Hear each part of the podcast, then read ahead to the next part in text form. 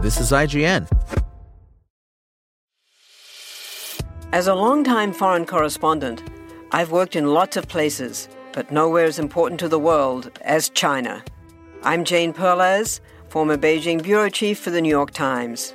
Join me on my new podcast, Face Off US versus China, where I'll take you behind the scenes in the tumultuous US China relationship.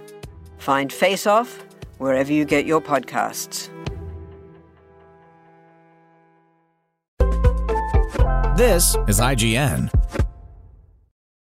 The Courier Review by Matt Fowler. The Courier is in limited theatrical release and will hit PVOD on Friday, April 16th. Over a year since it debuted at Sundance, Cold War drama The Courier is finally seeing the light of day. Directed by Dominic Cooke and starring Benedict Cumberbatch, this true tale of an unassuming British businessman turned invaluable spy may run through more than a few typical and predictable beats. But overall, it's a triumph of performance and palpable tension. In the months before the Cuban Missile Crisis, unassuming salesman Greville Wynne, what a name!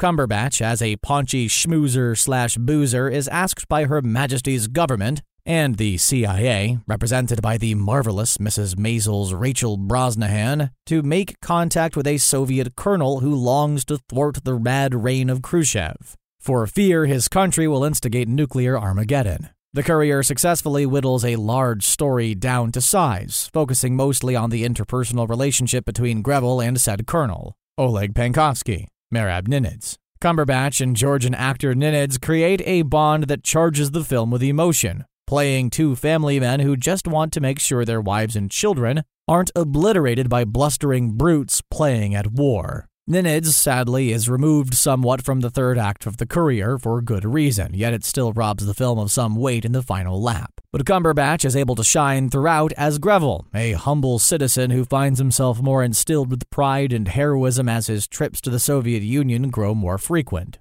Detrimentally so, of course, given Greville's fate, but it's still an exciting transformation to experience, and Cumberbatch is dynamite here. Cold War era espionage, with its high stakes and simple no frills tech, is a playground for paranoia and intrigue. It can be fascinating to look at the lengths we once had to go to obtain and transport information in the name of saving the world, and the Courier uses this backdrop to pressure cooker perfection. With little more than patience, diligence, and preparedness, Greville and Oleg are able to shuffle enough classified intel out of a country where anyone at any time could be eyes for the enemy and aid in the miraculous diffusion of a world on the brink. Cumberbatch's Greville, based on the real life Greville Wynne, is a man who, while increasingly noble, becomes addicted to the thrill of spycraft. It's a flaw, but never one that overshadows the ultimate good he's doing. You can feel his craving for the craft growing after each winning mission, and Cumberbatch coolly casts a spell here where you root for Greville while he sheds his soused, glad handing ways for a new life as a man where his old personality becomes merely a cover.